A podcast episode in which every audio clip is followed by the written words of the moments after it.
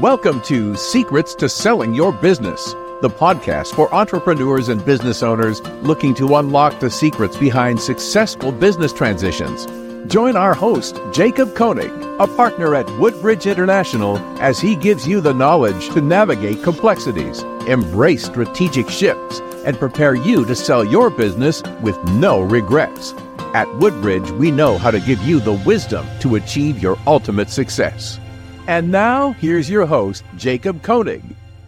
All right. Welcome to the show. Today, Chad Silverstein. He's a, visionary and serial entrepreneur who started and sold multiple companies. Chad, thanks for joining us here. Thank you. It's good to be here. Excellent. So, look, I, I, think we want to start off and just the listeners want to hear a bit about your entrepreneurial journey from founding Choice Recovery to founding Restart to selling both companies. What drove you to start your first company and, and how did you evolve over the years? Sure. So um, I was blessed to have an opportunity to start a company when I was in college. It uh, kind of flowed from a a college uh, summer job that I had with a friend's father at a collection agency in Cleveland, Ohio. And when I went back my senior year at Ohio State, he offered me the opportunity to start a new company with him. And I just pounded the pavement and I was going door to door, going to doctor's offices in Columbus, Ohio, and getting as many clients as I could. And about six months in, I had about 100 clients and it just took off from there. And upon graduating, we just grew, and it was uh, a real success story. I was partners with him for about 15 years, and I bought his portion of the business in 2013. So he was running a company in Cleveland, I was running the company in Columbus, and uh, it was great. It was an incredible collaboration, and I had an amazing mentor to uh, kind of teach me everything I needed to know about business and just the industry. It was a tough industry to be in business in,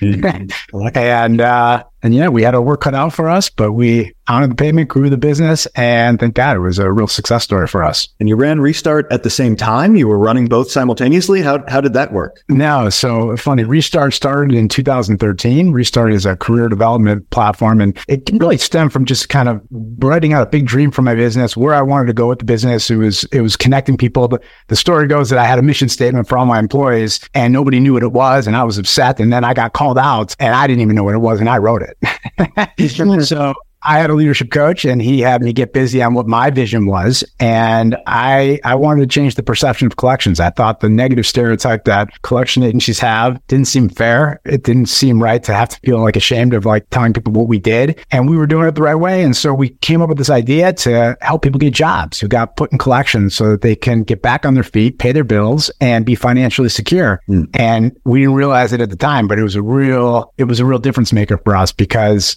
it literally transformed our company. And uh, so no, it didn't start for about 15 years into the business. So we were always just being nice to people. Right. And I think over time, you have to be nice to people because yeah. the industry's plagued with lawsuits.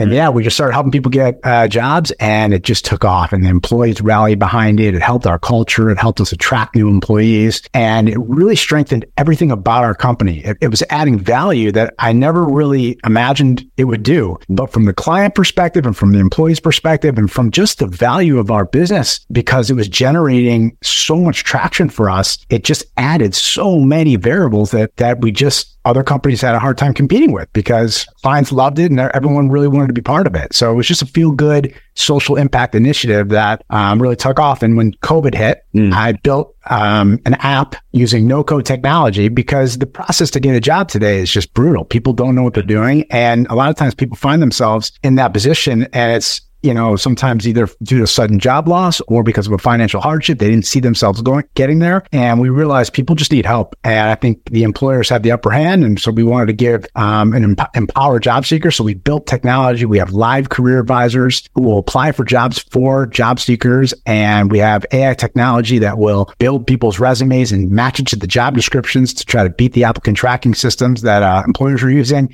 So we really, we really just try to make something great. We do it for free. We do it for free for the the job seekers. And it was a real game changer. I think at the time when I sold my company, I think Choice Recovery, we helped thousands of people, but I think we had over a thousand people where we helped them successfully, you know, obtain a new position. And uh, we never said we got people jobs because we can't. Just the model of helping people and really just kind of that feel good. You know, I think people were shocked when they heard their collection agency wanted to help them. exactly. Yeah, I, I, think it, it speaks to the fact that uh, that your employees, you know, you focused on their well being and you focused on you know, how, how can we add value in people's lives? And in fact, you were recognized as a, a top workplace winner, the, the number one company to work uh, in, in your area. So in your opinion, what were the, the factors behind creating such uh, exceptional company culture and, and how does yeah. that impact the success of your business yeah it was a big deal i mean I, my i never went to business school so my thing was i just tried to create the type of environment that i wanted to work in mm-hmm. i was really big into personal and professional development opportunities so I, I participated in lots of leadership programs i was in eo and ypo i was i hired my own company to build to lead a, a personal coach for me that ended up coaching my entire company i was in strategic coach with dan sullivan i mean i really we really worked within programs. We used EOS to help run our company. And I really empowered the employees. I mean, I started off hiring all entry level folks. And the goal was to build people into leaders because I didn't, I didn't have the deep pockets when we first started to hire high level hired guns. And to be honest, my experience with hi- hired guns is tough because they have to unlearn what they've learned. And a lot of times what they've learned, I didn't like. And I did things very differently. So I tried to always kind of look at what everyone else is doing and do it different. And it worked, especially on our coaching, right? You know, building people up. It's really, it really was. It really was. And I was being built up by a coach. So I was, I was the, I was the target and I was making probably the most mistakes of anyone in the company. And so just by leading by example and really hiring the right people, yeah. firing people fast if they're not the right person and really developing developing the team and giving them opportunities to develop themselves so that, you know, people want to grow. People want to, they want, they want to know where they can go. And typically most people don't feel like they can get that at a collection agency. So when they came into my culture and they realized they can get that and they saw how much I cared, I really just, I was blessed. I had amazing people around me that were with me for a really long time. And in our industry, the retention was tough and people were always turning over. So it was, again, I was blessed to have people 10, 15, 20 years with me. And it just so happened when I when I went to go sell the company, that was that was a big value driver for us for companies that were looking at us was the leadership team and the culture. And again, I never even thought about that because I wasn't thinking about selling for such a long time. Right. But I'm sure glad I, I, invested so heavily into that in that area of the business because it really did make a big difference. I really like that. You know, the fact that you were yourself being coached makes it much, you know, big, allows you to connect more with with your employees and, and to really dive into the coaching of, of the staff. Again, building it up for um, when look, this is this is the secrets to selling your business podcast. So we, we do have to uh, talk specifically about that process, and and frankly, you know, buyers want to see that as you as you pointed out, having leadership that next generation ready to go and and uh, you know coachable as one thing, but also you know, uh, in a position to take over after you've transitioned away. Uh, that absolutely adds value. And so it's a big deal. It was a big deal. And I think, um, you know, it was, it was a hard exit for me. Yeah. close to my company. I didn't see myself wanting to do this. It was a good timing for me. And it came out of, it came out of left field. I had left the day to day operations probably a few years prior to selling. I was working in the other company and I hired some people that would come in and, and, and really took over the operations of the company and they did a good job. And I think, you know, I think people had really built a home for themselves. So when I went to go sell and, and I talked to them about it, it was a very hard conversation. And of course, the buyers were really happy at what we had built because they were inheriting this incredible team that had been coached and is coachable. And it really did come down to, to, to attracting and building the right people who could, um, who can grow with your company. You know, I had plenty of leaders who, who couldn't grow and they weren't heavily invested in our leadership development program and we passed them up. And and it was unfortunate that I had to make changes because we wanted them to come with us. But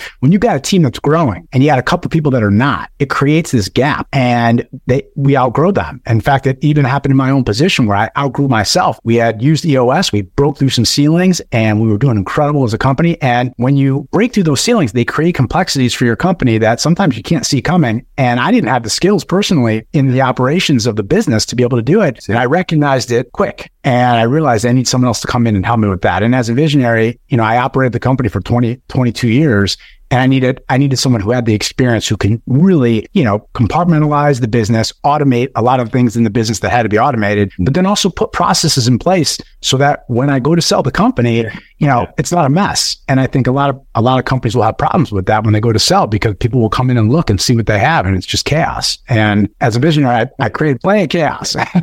I mean, were you thinking already about potentially selling the company at that point? Was it was it a a long term vision to get to a point of saleability? or, or what motivated you when you made the decision to sell? Yeah. So I really did not see myself selling the company for quite some time, but um, I had gone into a year end meeting with my leadership team and I had heard some things and saw some things that put up some warning signs for me internally. My culture was changing. We were getting larger. Once you hit around 100 people, you start to lose a little bit of that control. And I wasn't there. And so, you know, my flavor that I put on the company for two decades wasn't there. And I got worried about that. That made me a little, little sketchy. And I knew that in order to take the company to that next level, you're going to have to lose even more of that, that friendly culture that I had built. So I was a little worried about that. But then I also saw in the industry things changing and in business in general, things have just changed. There is a mindset that has changed from the employee's perspective. There is the technology that's changing very quickly that companies can hardly even keep up with. And in my business, we were just plagued with lawsuits and regulations and, and, certain laws that had not been updated in so long, but very consumer friendly, which I didn't mind because we were consumer friendly, but it almost made it impossible to be in business. They made it so tough for us. So we saw a lot of consolidation happening where a lot of the big giants were coming in and this is happening in healthcare. It's happening in technology. It's happening in a lot of industries. And I just kind of saw the writing on the wall and I just didn't feel good about it. And I decided I'm going to pull the trigger now. And I, I, I put that feeler out there. I hired a broker yep. Uh, to go sell the company. And we put out that feeler. And uh, yeah, we just took the process from there. I wasn't familiar with the process, so I learned a lot real quick. Absolutely. Yeah. I mean, I think the shifting macro landscape, you know, that's, that's a very common um, reason that we hear from business owners who, who come to us uh, at Woodbridge and, and wanting to sell their companies. Yeah. How, how long did it take from the time that you engaged uh, your broker to the time that you actually finalized and, and got the, the money wired to your account? So, you know, it's interesting. I thought it was going to happen really quick. Yeah. I, I, had no doubt. Now, I sold the industry time. I sold in 2022. And in my industry, there had not been many acquisitions. It was coming up tail end of, of, of COVID. And our industry took a big hit um, just because think about how many people lost their jobs and just the financial industry in itself was just taking a hit. I had made the decision um, right around New Year's Eve um, at the beginning of 2022. I ended up selling in October. So it was a 10 month process. But I also had my first deal uh, with an LOI, a letter of intent signed, and that fell through. And I started to see buyers kind of dropping off. And then I took matters in my own hands and I reached out to one of the ones that had put in kind of a, a bid for us and I worked out kind of a, a secondary deal with somebody, and that was the one that actually closed. So I think we had the, the first one, an LOI in hand, probably six, seven months in. But then because that one fell through and then I went to the next one, it was about a 10 month process. And it was a brutal process. It's not easy. I mean, I think, you know, they really need to do their due diligence when they're going to go buy a company, which now I understand, but I didn't, I didn't have the preparation that I think I wish I would have had. That's really interesting that, that you actually yourself went over and, and discussed or at least revitalized this bid that yeah. was, uh, was sitting out there. What yeah. caused the first LOI to uh, to break apart, if you don't mind my asking? Sure. So, um, you know, I think I learned a great deal about EBITDA when I first uh, went into this. And again, not going to business school and understanding it, but knowing enough to be dangerous and knowing enough how to research things on YouTube, I learned what I needed to learn really quickly. And um, when we were doing all our financial work and getting preparation for us to kind of go through the due diligence process, and I realized how much emphasis is put on EBITDA and and just how it becomes the only thing and the only focus at one point in the process. And as a visionary and anyone who's trying to sell their business, when you have differentiators, you want to make a big deal of those differentiators because you know you're selling those differentiators. And if you poured your heart and soul into those, you want to make sure that people are are making sure that they're highlighted in a way that adds the value that you think it does. And when you're being told it doesn't matter because all they care about is that EBITDA, it's a it's a tough process. That's really interesting too, because I think there's a uh, a vision, a view of, of our industry, the M and A advisory world, where oftentimes uh, brokers come in, they hook up the buyer and seller, and then they kind of step back. Yeah. You know, we at Woodbridge, we really pride ourselves on making sure that we're advocating for you and, and leading to close, driving to close from the, the moment that we sign an LOI, we, we put a, a timeline in place and we stick to that timeline. You know, I think that's something that often comes in into play. Time kills deals is, is what we like to say. Yeah. But again, having those points um, emphasized, you know, we, we start all of our processes with a, um, a two day, full day management meeting, uh, training where we go through, we, we discuss what are the key elements. What are those those points about your company that really do differentiate you from others in your space? Getting that front and center from the start as we market as we go out and, and solicit bids you know that i think also is a way to, to make that uh, that whole process a lot smoother, a lot quicker, um, and and get to the, the right buyer um, right away. So yeah, like you, you got you guys have a tough job because my thinking is going through it as the buy as the seller. Yeah. I'm thinking, how in the world is a broker going to be able to tell my story? And no one's going to be able to tell my story the way I can tell it. I mean, I built my company and I was the sales guy. I would think that you got two perspectives from from from the from the broker's position, from your position, which is going to be, boy, we wish we could have the owner be out front, but the problem is you don't want them to blow up the deal. You don't want them to make big mistakes. So I can understand that concern right off the bat. But then it's also how do we tell his story for them? So one thing I learned early on, especially when they made the, um, the basically the flyer that would tell people about my company, the teaser, and then also the the the, the more expanded edition, I I hated that. I thought, you know, you're going to try to package up my company in a PDF. I go, you can't do it. So I actually, and again, I, I tend to be an outlier and a lot of things I do. And so I told my broker, said, look, just give me a shot to let me do this. So I put together, and I have another company that I'm a partner in called Playbook, which is an LMS software. And it's a way to just basically put all of your marketing assets and everything about your company inside a program that allows people to log in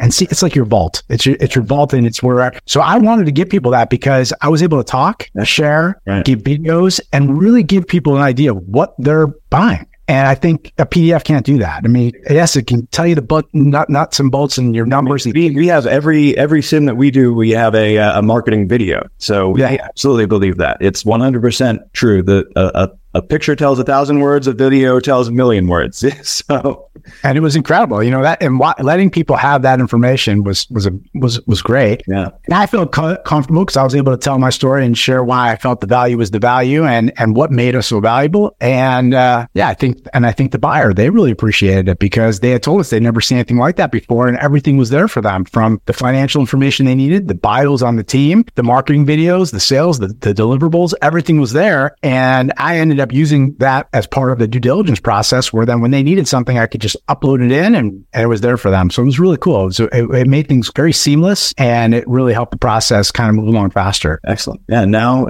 you know, looking back, uh, in a, a post sale life that you're living now. You know, what's, what's the focus uh, for Chad Silverstein at this point? Where, where is your energy uh, being directed? Yeah. So I have to say, 25 years, I, I was a little burnt out. You know, I think um, things have changed so much in business just in general. And I think when um, when everything came out with AI and all the technology, I was able to integrate a lot of that in what we were doing with Restarts. So I ended up selling Restarts to one of my clients, and I wanted to just kind of take a break. I haven't had a break in, in quite a long time, and I've worked really, really hard. And so I really am, am into sharing and teaching and coaching. And I joined a team um, as an editor, editorial journalist with uh, a magazine called Authority Magazine. And I'm getting to interview other CEOs and other entrepreneurs and be able to kind of grab those insights, those, those little things that make a difference in business and how business is changing so much to help build the next generation of leaders, striving entrepreneurs, people who are starting out. I mean, there's so much, there's so much that I, I love to share yeah. that I wish I would have known when I first started. And, you know, and something like what we're talking about today to sell your business, you know, a lot of people may not be in the business right now of thinking about selling their business, but there's so much they could be doing today so that one day when you decide, you could be so ahead of the game. And I wish I would have known that. I wish, I mean, I could do a whole podcast on, on, on preparing for your business down the road. And I think, um, yeah, I think there's a lot of value in that. And I think people are learning to look, look to learn. I think today, mm. you know, college is just, um, it's a different world right now. And self-education especially for entrepreneurs there's so much value in so many creators doing so many incredible things and they're giving it away for free on the internet. And i'm i'm just joining that that community of just kind of giving value. And I think uh, I think personal branding and I think a lot of a lot of networking and building great collaborations with people is going to definitely be where um, some big time value for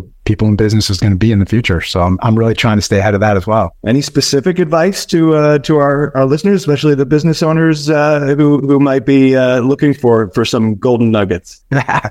Well, yeah, I think most people don't want to hear it, but I'm a big believer that the biggest problem in every company is the person at the top. And I think uh, I was no exception to that. And you just have to be humble enough to be able to look at yourself instead of trying to fix people on your team. And typically the biggest problems are caused by leaders not working on themselves or not addressing problems with other people because they're scared or just want to avoid conflict. So I think you always have to be getting better. And I spent a tremendous amount of money on programs that were designed for entrepreneurs or leaders. And when I look back, I mean, I started doing it with Dale Carnegie organization when I was right out of college. And then throughout my entire, you know, 25 years, I was always investing in something. And when I look back and I see the trajectory of like all the results, they all are like parallel with my growth. As I grew and as I grew as a leader, my company was growing and I was getting the kind of people on my team that I deserve because I was getting stronger. And I think that was a real eye opener for me because if I wanted better people, that means I have to get better. And so I really am always focused on just looking inward and saying, okay, what, what can I do to close any gaps that I've got right now? And I get a lot of feedback from people that I trust. And, you know, everyone's a work in progress. You got to, can never stop working on yourself. So that would be my advice. Yeah. I mean, you know, it's it's what we always like to emphasize is level five leadership. You know, the, the concept of, of humility as a leader. It might strike some as strange, but uh, it's absolutely crucial to know, you know, where your weaknesses, where you can be improved and, uh, and take the ego out, you know, especially when, when business owners are coming to us to sell their companies and they keep talking about, well, I, I'm so crucial for this and I'm crucial for that. That's not what a buyer wants to hear. right. right. If you want to step away and transition out of the company, then you have to show that the company can run without you. So I think, and I think that was a, that was a real powerful thing for me to look back on now is that when I when I left my company, I was being told by everybody in my network and all the entrepreneurs I got advice from them, uh, you know, they're going to want you to stay. You're the face of the company. You're the guy who built it from their apartment. And when I sold, I didn't have to even have a conversation, not one wow. conversation. I didn't get one phone call from them, and it really showed me the power behind what we had built. The team was so good that they just, I was, I was replaceable. And that, that, that to me is a sign of a great leader. When you can train leaders to be leaders and they're running the show and you're not so needed, that's a great sign, even though that's hard for a leader. But that was a really cool thing for me to kind of look back at and see. And I, and I'd say the other, other thing is, you know, from a leadership perspective is you have, you actually have to care and you have to care a lot about other people's success. And I think everyone's so focused today with growing their business and making money. And it's, it's a rat race. It never ends. I mean, you want to have a $10 million company, a $20 million company. That's great. As soon as you get there, you're going to be saying 40 and 80. You're, you're always going to want more. The clients are going to want you to do more. Your employees are going to want you to do more. The investors are going to want you to do more. Everyone wants you to do more. So that to me is a result. Yeah. And it's a result of you doing really good work and providing incredible value for people. And there is no substitute for for caring about the people that you're working with. Right. And some leaders do a great job with that, and some leaders don't. I, you know, I always say the difference between a great leader and, and someone who's exceptional is you'll have a great leader will make their team a priority. Yeah. But the exceptional leaders make them the priority. And so there's no substitute for it. And at the expense sometimes of the company because they care so much, they make sure that that team, it doesn't mean they don't make hard decisions. And it doesn't mean that they don't do things that may hurt the employees, but They'll be open and transparent and they'll tell them why they'll communicate. Whereas someone who just makes them a priority, yeah, they show them they're important. But when push comes to shove, they're going to make decisions that kind of trump them. And I think employees can feel that. They know that. So when employees have an exceptional leader, they'll run through walls for that person. And thank God I had, I had that. And it's hard not to still have it. I realize how long it took to build something that special. But I look back now and I still keep in touch with a lot of the individuals that I was able to be blessed to work with. And it truly was something special. I mean, if you can have that, you can give that to people, you're blessed. You really are. So it's an incredible thing. It's few, it's something that few companies will ever taste. It's great to look back and, and be grateful. You know, yeah, no doubt. That's the dream that all, all business owners have when they're, when they're looking to sell their companies. So yeah, for sure. For sure. Yeah, look, that was, that was all I had prepared to ask you here. Is there anything else that you wanted to share with our audience? No, I'm just, uh, I'm just curious if you could tell me, you know, as someone who's, who's starting businesses and as a visionary, I've always got a thousand ideas.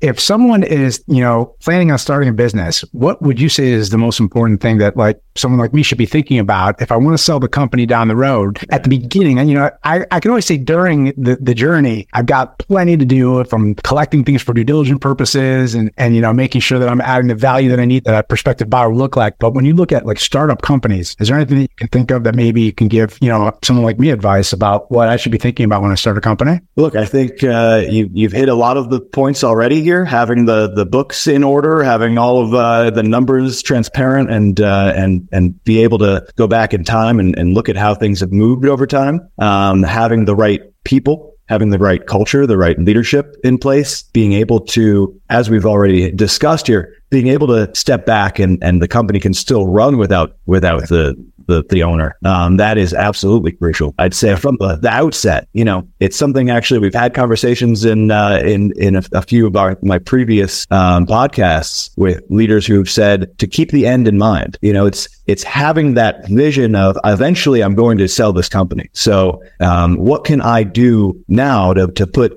in place the the aspects that are going to make it easy to go through diligence, right? So again, being able to look at at very specific granular level, how are how are the numbers being viewed? How are your KPIs, um, you know, being tracked? Uh, to to have those metrics in place right. from the outset is just it's going to be hugely valuable when you get to the table and and a buyer is trying to understand how your company operates, right. uh, and and then being able to go on top of the numbers to say these are the nuances, these are the individual aspects of my company that are differentiated versus others. To be able to put that into as few words as possible, um, and and really express those thoughts cleanly, simply, that goes a long way. I'm curious, the uh, when it comes to the value of a company and multiples. Yeah.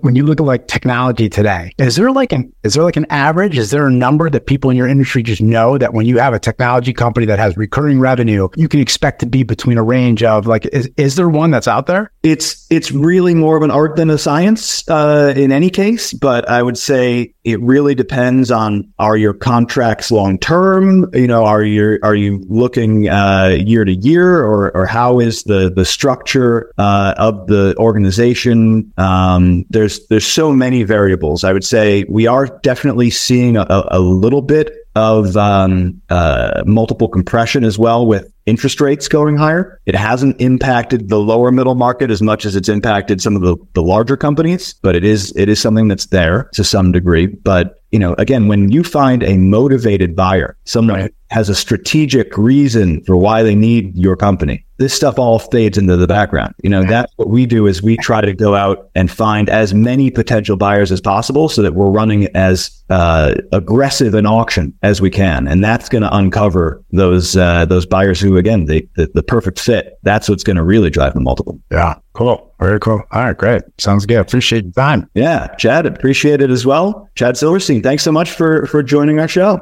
Yeah. Thank you for making me part of it. Thank you for listening to another episode of Secrets to Selling Your Business, the podcast for entrepreneurs and business owners looking to unlock the secrets behind successful business transitions. We hope you enjoyed listening to this week's guest and their insights. If you like what you heard, please consider subscribing wherever you listen to podcasts.